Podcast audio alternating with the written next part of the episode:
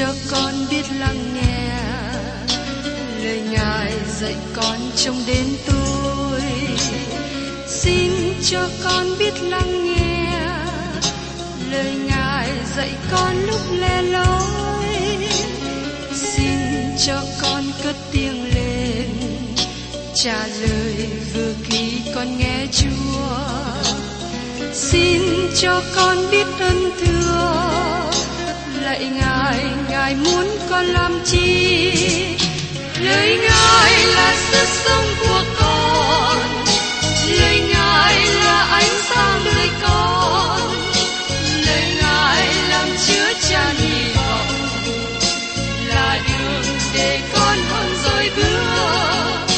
Lời Ngài đừng chết ngất niềm vui, trọn vẹn ngàn tiếng hát đầy vơi. Lời Ngài đổi mới cho cuộc đời, lời Ngài hạnh phúc cho chân ai. Xin cho con biết lắng nghe lời Ngài dạy con trong cuộc sống. Xin cho con biết lắng nghe lời Ngài đừng theo bước đời con.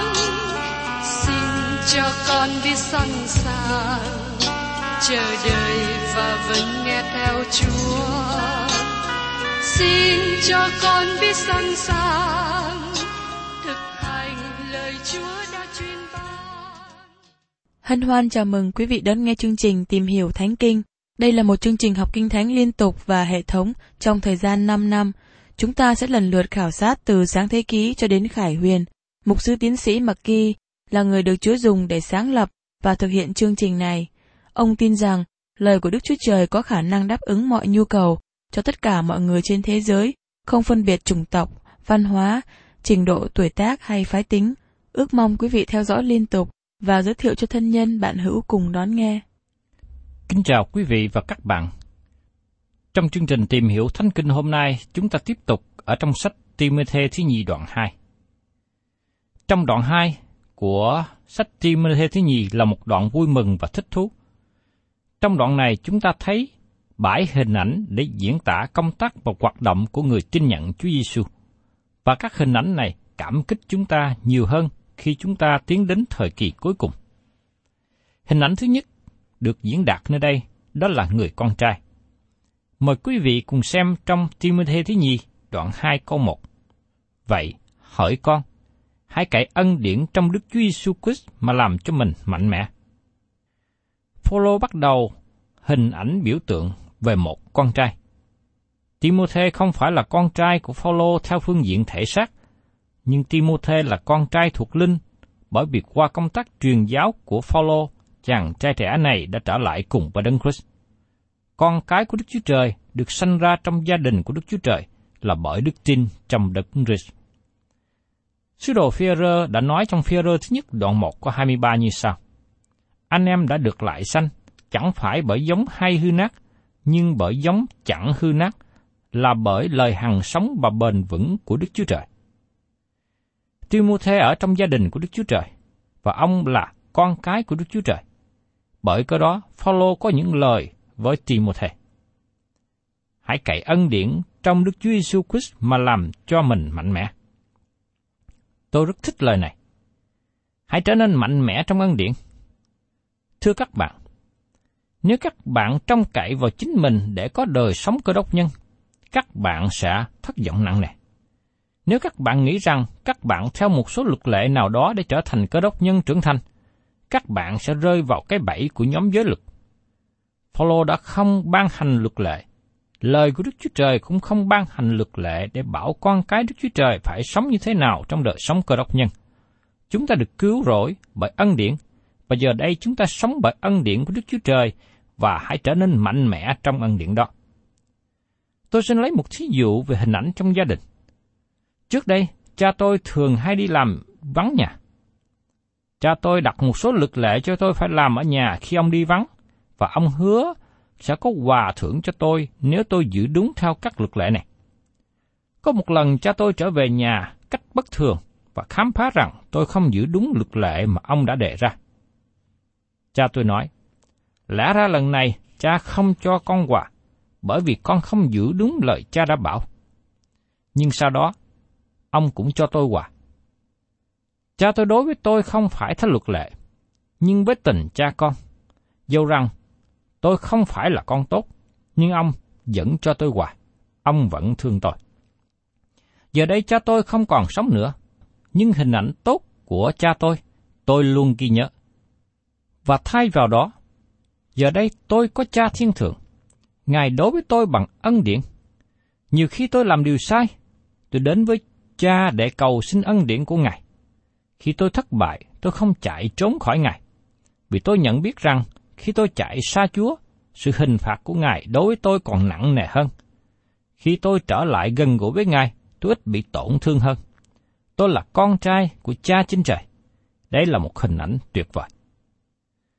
Khi tôi nghe một cơ đốc nhân nói rằng, tôi không làm điều này, không làm điều kia vì theo luật lệ. Ngay lúc đó tôi nhận biết rằng, người nói như vậy không biết nhiều về ân điển của Đức Chúa Trời. Họ đang sống trong đời sống cơ đốc nhân bằng năng lực của chính mình. Vì thế, Phao-lô khuyên rằng, hãy cậy ân điển của Đức Chúa Giê-su Christ mà làm cho mình mạnh mẽ. Và tiếp đến, mời các bạn cùng xem trong Ti-mô-thê thứ nhì, đoạn hai câu hai. Những điều con đã nghe nơi ta trước mặt nhiều người chứng, hãy giao phó cho mấy người trung thành cũng có tài dạy dỗ kẻ khác. Phao-lô quan tâm rất nhiều cho tương lai. Ông lo ngại cũng giống như chúng ta khi sắp qua đời, khi sắp đến lúc cuối cùng của chức vụ. Chúng ta lo ngại rằng ai sẽ là người tiếp tục giảng dạy lời của Đức Chúa Trời. Có khi chúng ta nghĩ cũng giống như tiên tri Ê-li. Như có lần tôi đã kêu lên như Ê-li, Chúa ơi, chỉ còn có một mình tôi. Nhưng sau đó tôi thấy rằng nó không đúng. Tôi thấy rằng Chúa đang dấy lên nhiều người mục sư trẻ khác để làm công việc của Đức Chúa Trời. Nó là một sự quan tâm thật của những người già cho những người trẻ trung tín giảng dạy lời của Đức Chúa Trời.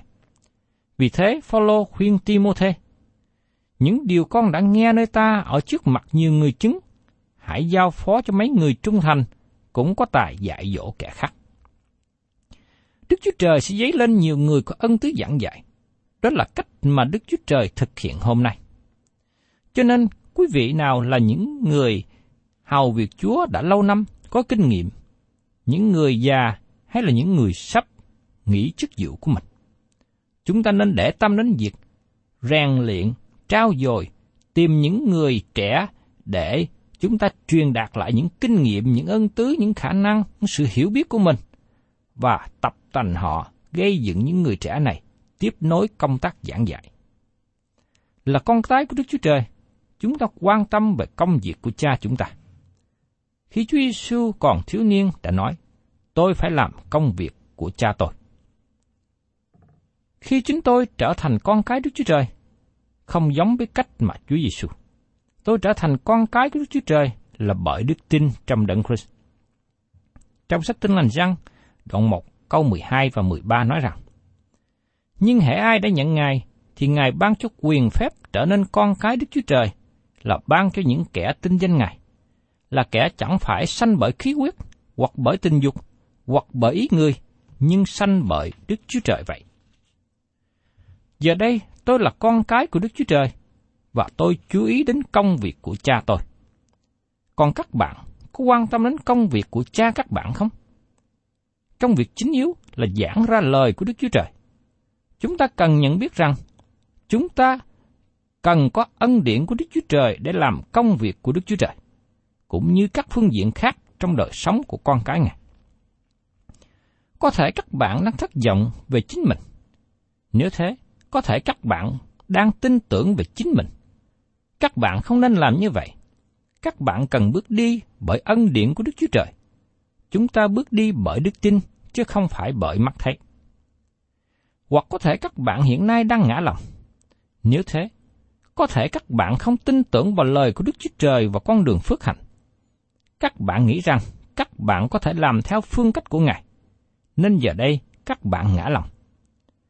Hoặc các bạn có thể nói rằng tôi hy vọng lòng tôi sẽ tốt hơn trong tương lai. Sau đó các bạn mong ước có một điều nào tốt ra từ bản tánh cũ. Nhưng thưa các bạn, xin hãy trở nên mạnh mẽ trong ân điển của Đức Chúa Trời.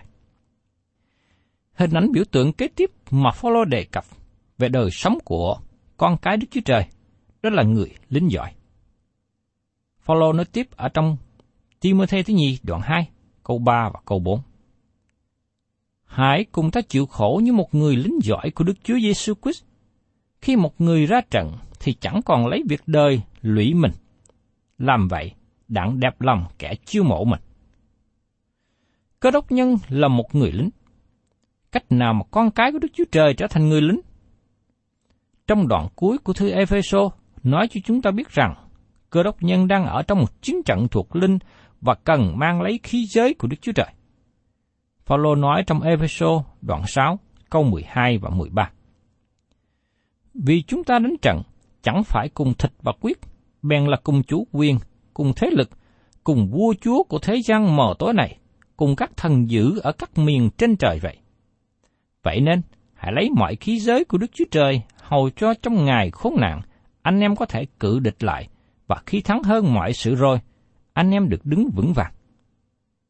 Phao-lô nói, khi một người ra trận thì chẳng còn lấy việc đời lụy mình, làm vậy đặng đẹp lòng kẻ chiêu mộ mình.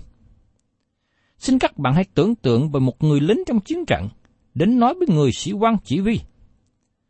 Xin phép cho tôi đi về để lo một số việc cần cho vợ và con. Sau đó tôi có một tuần để nghỉ, thăm viếng bạn bè, thăm cha mẹ anh em.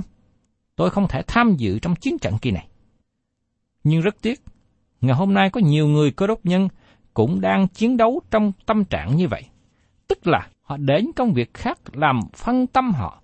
Họ không dồn mọi năng lực vào trong cuộc chiến mà họ đang tham gia. Đó là trong chiến trận để chống lại với ma quỷ, để giành phần thắng thuộc về mình. Cơ đốc nhân cần đặt một số ưu tiên. Người ấy cần có sự kiên trì và chịu khổ, giống như Phao-lô. Có một số người giải thích câu này, cho rằng cơ đốc nhân không nên cưới vợ hay lấy chồng. Phao-lô không có ý đang nói về việc tiết dục, nhưng đang nói về vấn đề để công việc đời này lụy đến mình. Người ấy không thể nào sống đời sống cơ đốc nhân. Con cái Đức Chúa Trời cần nhận biết rằng mình là một chiến sĩ. Chúng ta cần nhận biết rằng đời sống cơ đốc nhân không phải ở trong sân chơi, nhưng ở trong chiến trận. Trong chiến trận có thể được thắng, hoặc chiến trận có thể bị thua. Một cuộc chiến thuộc linh thật sự đang diễn ra, và cơ đốc nhân là người dự phần tham dự vào chiến trận này. Cho nên cần phải quan tâm và để ý, hầu có thể thắng được chiến trận thuộc linh này. Hình ảnh thứ ba mà Phao-lô nói về đời sống của một cơ đốc nhân, đó là người lực sĩ. Mời quý vị cùng xem tiếp trong Ti-mô-thê thứ nhì, đoạn hai câu năm. Cũng một lẽ đó, người đấu sức trong diễn trường, chỉ đấu theo luật lệ thì mới được mão triều thiên. Tại đây Phao-lô ví sánh cơ đốc nhân với người lực sĩ. Người lực sĩ đang ở trong cuộc thi. Người lực sĩ muốn thắng, người ấy cần phải dùng hết sức mình. Phao-lô nói rằng đời sống cơ đốc nhân giống như một người trong cuộc chạy đua. Ông nói trong sách Philip đoạn ba câu mười bốn. Nhưng tôi cứ làm một điều, quên lững sự đằng sau mà bươn theo sự đằng trước. Tôi nhắm mục đích mà chạy để giật giải về sự kêu gọi ở trên trời của Đức Chúa Trời trong Đức Chúa Giê-su Christ. Phao-lô cũng nói rằng ông cần kiềm chế thân thể của ông để được thắng cuộc đua. Trong Kolonto thứ nhất đoạn chín câu hai mươi bốn đến hai mươi bảy. Anh em há chẳng biết rằng trong cuộc chạy thi nơi trường đua hết thảy đều chạy, nhưng chỉ một người được thưởng sao? Vậy anh em há chạy cách nào cho được thưởng? Hết thảy những người đua tranh tự mình chịu lấy mọi sự kiên kỵ. Họ chịu vậy để được mão triều thiên hay hư nát. Nhưng chúng ta chịu vậy để được mão triều thiên không hay hư nát.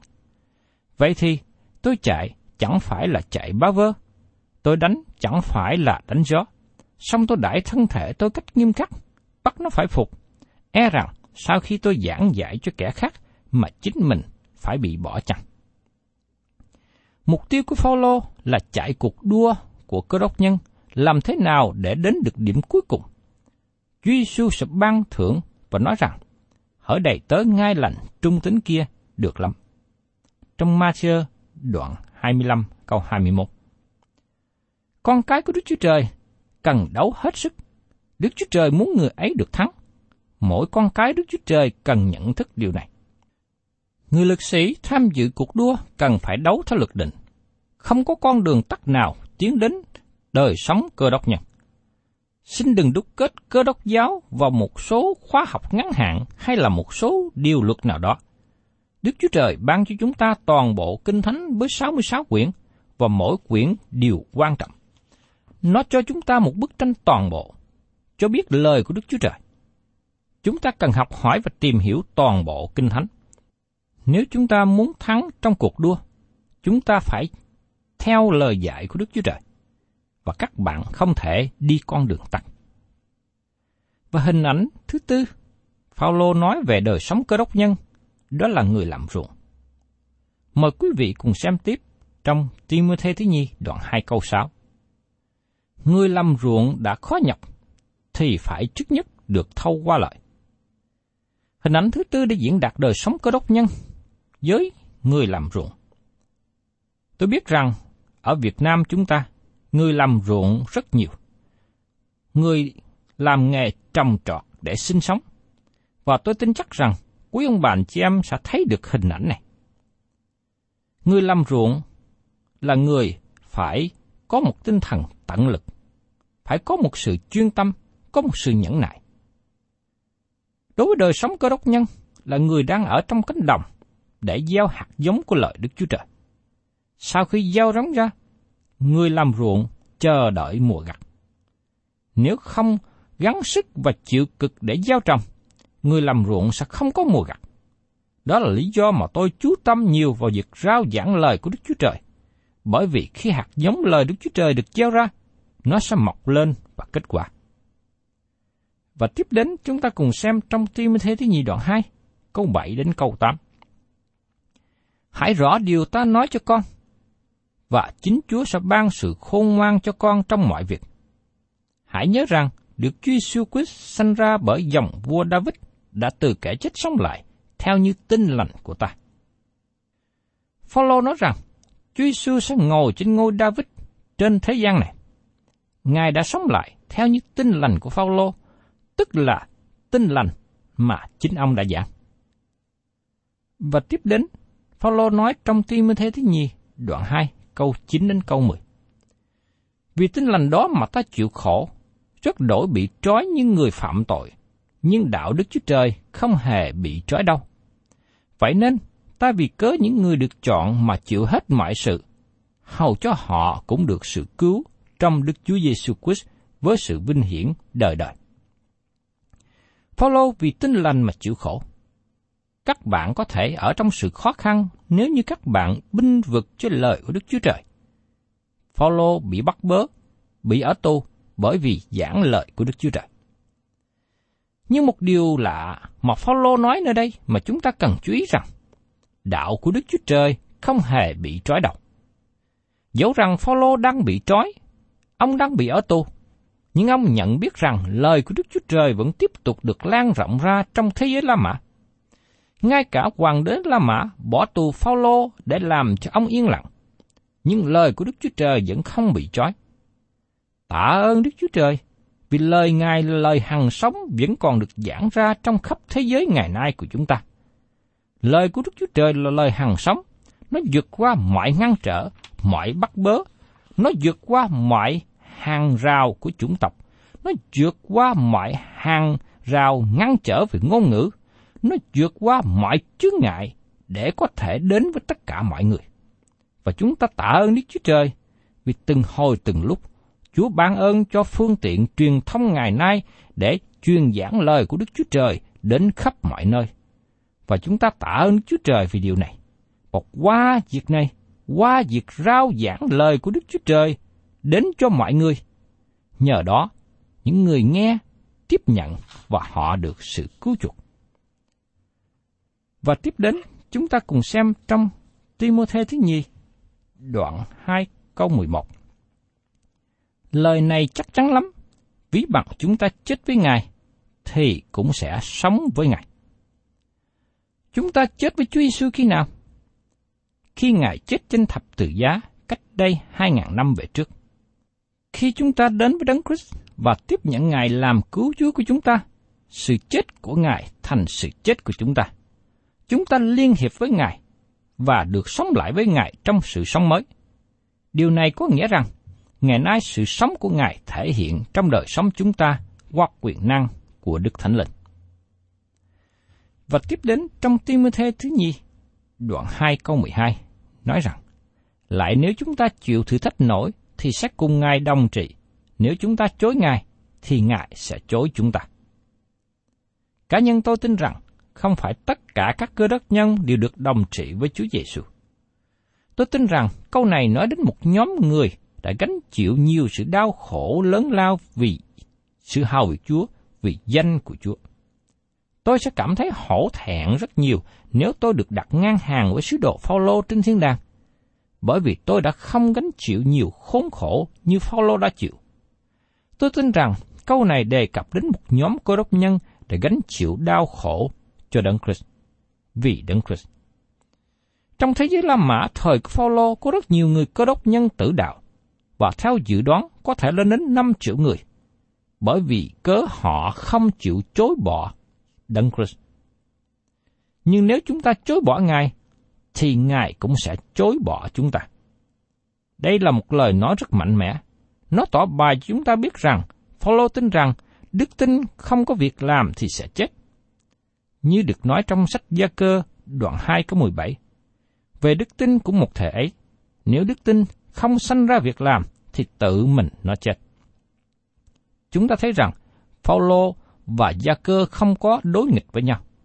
Gia-cơ nói về công việc của đức tin, và Phao-lô nói rằng đức tin thật sẽ sanh ra việc làm.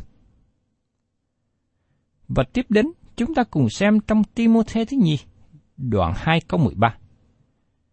Nếu chúng ta không thành tín, song Ngài vẫn thành tín, vì Ngài không thể tự chối mình được. Đức Chúa Trời không thể tự chối mình. Ngài không thể tiếp nhận một người thật như người giả dối. Đó là lý do mà Chúa Giê-xu có những lời cảnh cáo nặng nề với những người lãnh đạo tôn giáo thời bấy giờ. Ngài gọi họ là kẻ giả hình, bởi vì họ giả bộ là những người đạo đức, trong khi họ không thật sự như thế. Nếu Chúa Giê-xu tiếp nhận một người không thành thật, Ngài sẽ từ chối chính Ngài, bởi vì Ngài là Đấng chân thật. Vì thế, chúng ta cần trở nên thành thật. Và trong Ti-mô-thê thứ nhì, đoạn hai câu mười bốn, nói tiếp. Này là điều con hãy nhắc lại và răn bảo trước mặt Đức Chúa Trời rằng, phải tránh sự cãi lẫy về lời nói, sự đó thật là vô dụng, chỉ hại cho kẻ nghe mà thôi. Dân sự của Đức Chúa Trời cần tránh sự cãi lẫy. Chúng ta cần nắm chắc những điều chủ yếu quan trọng. Chúng ta không nên tranh cạnh với nhau bởi những lời hư không hay về triết học hay những sự khác biệt nhỏ. Có một vị mục sư ở hệ phái khác viết thơ đến cho tôi và nói rằng, ông rất cảm ơn tôi về công tác hầu việc Chúa của chúng tôi. Ông lắng nghe những điều tôi giảng dạy và hội thánh, dầu rằng chúng tôi khác nhau về một số điều.